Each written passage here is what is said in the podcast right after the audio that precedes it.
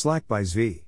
Welcome to the Nonlinear Library, where we use text-to-speech software to convert the best writing from the Rationalist and E A communities into audio. This is Slack, published by Zvi on the Less Wrong. Epistemic status, reference post. Strong beliefs strongly held after much thought, but hard to explain well. Intentionally abstract. Disambiguation, this does not refer to any physical good, app or piece of software.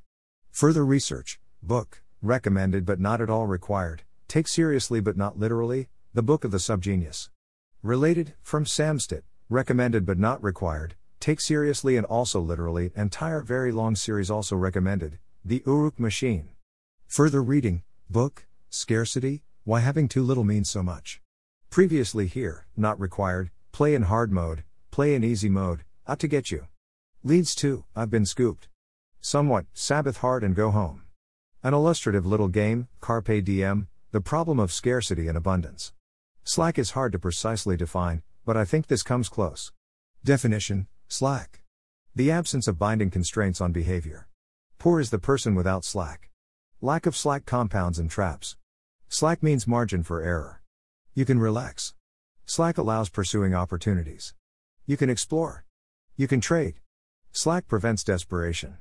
You can avoid bad trades and wait for better spots. You can be efficient. Slack permits planning for the long term. You can invest. Slack enables doing things for your own amusement. You can play games. You can have fun. Slack enables doing the right thing. Stand by your friends. Reward the worthy. Punish the wicked. You can have a code. Slack presents things as they are without concern for how things look or what others think. You can be honest. You can do some of these things and choose not to do others. Because you don't have to. Only with slack can one be a righteous dude. Slack is life. Related slackness. Slack in project management is the time a task can be delayed without causing a delay to either subsequent tasks or project completion time. The amount of time before a constraint binds. Slack the app was likely named in reference to a promise of slack in the project sense. Slacks as trousers are pants that are actual pants, but do not bind or constrain. Slackness refers to vulgarity in West Indian culture, behavior and music. It also refers to a subgenre of dancehall music with straightforward sexual lyrics. Again, slackness refers to the absence of a binding constraint. In this case, common decency or politeness. A slacker is one who has a lazy work ethic or otherwise does not exert maximum effort. They slack off. They refuse to be bound by what others view as hard constraints. Out to get you in the attack on slack. Many things in this world are out to get you. Often they are out to get you for a lot. Usually but not always your time, attention and money. If you get got for compact amounts too often, it will add up and the constraints will bind.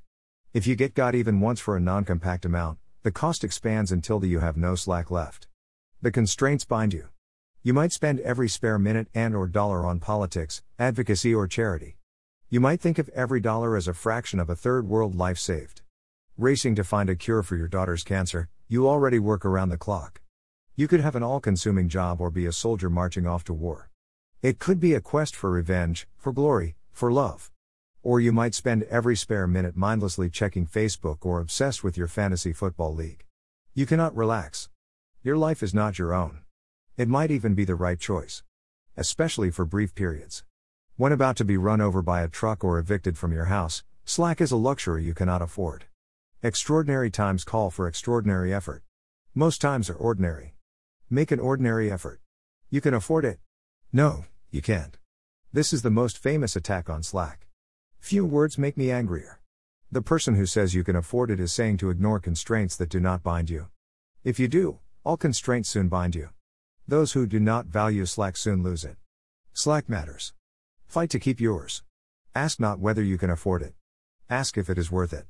Unless you can't afford it. Affordability is invaluable negative selection. Never positive selection. The you can afford it tax on slack quickly approaches one hundred percent if unchecked.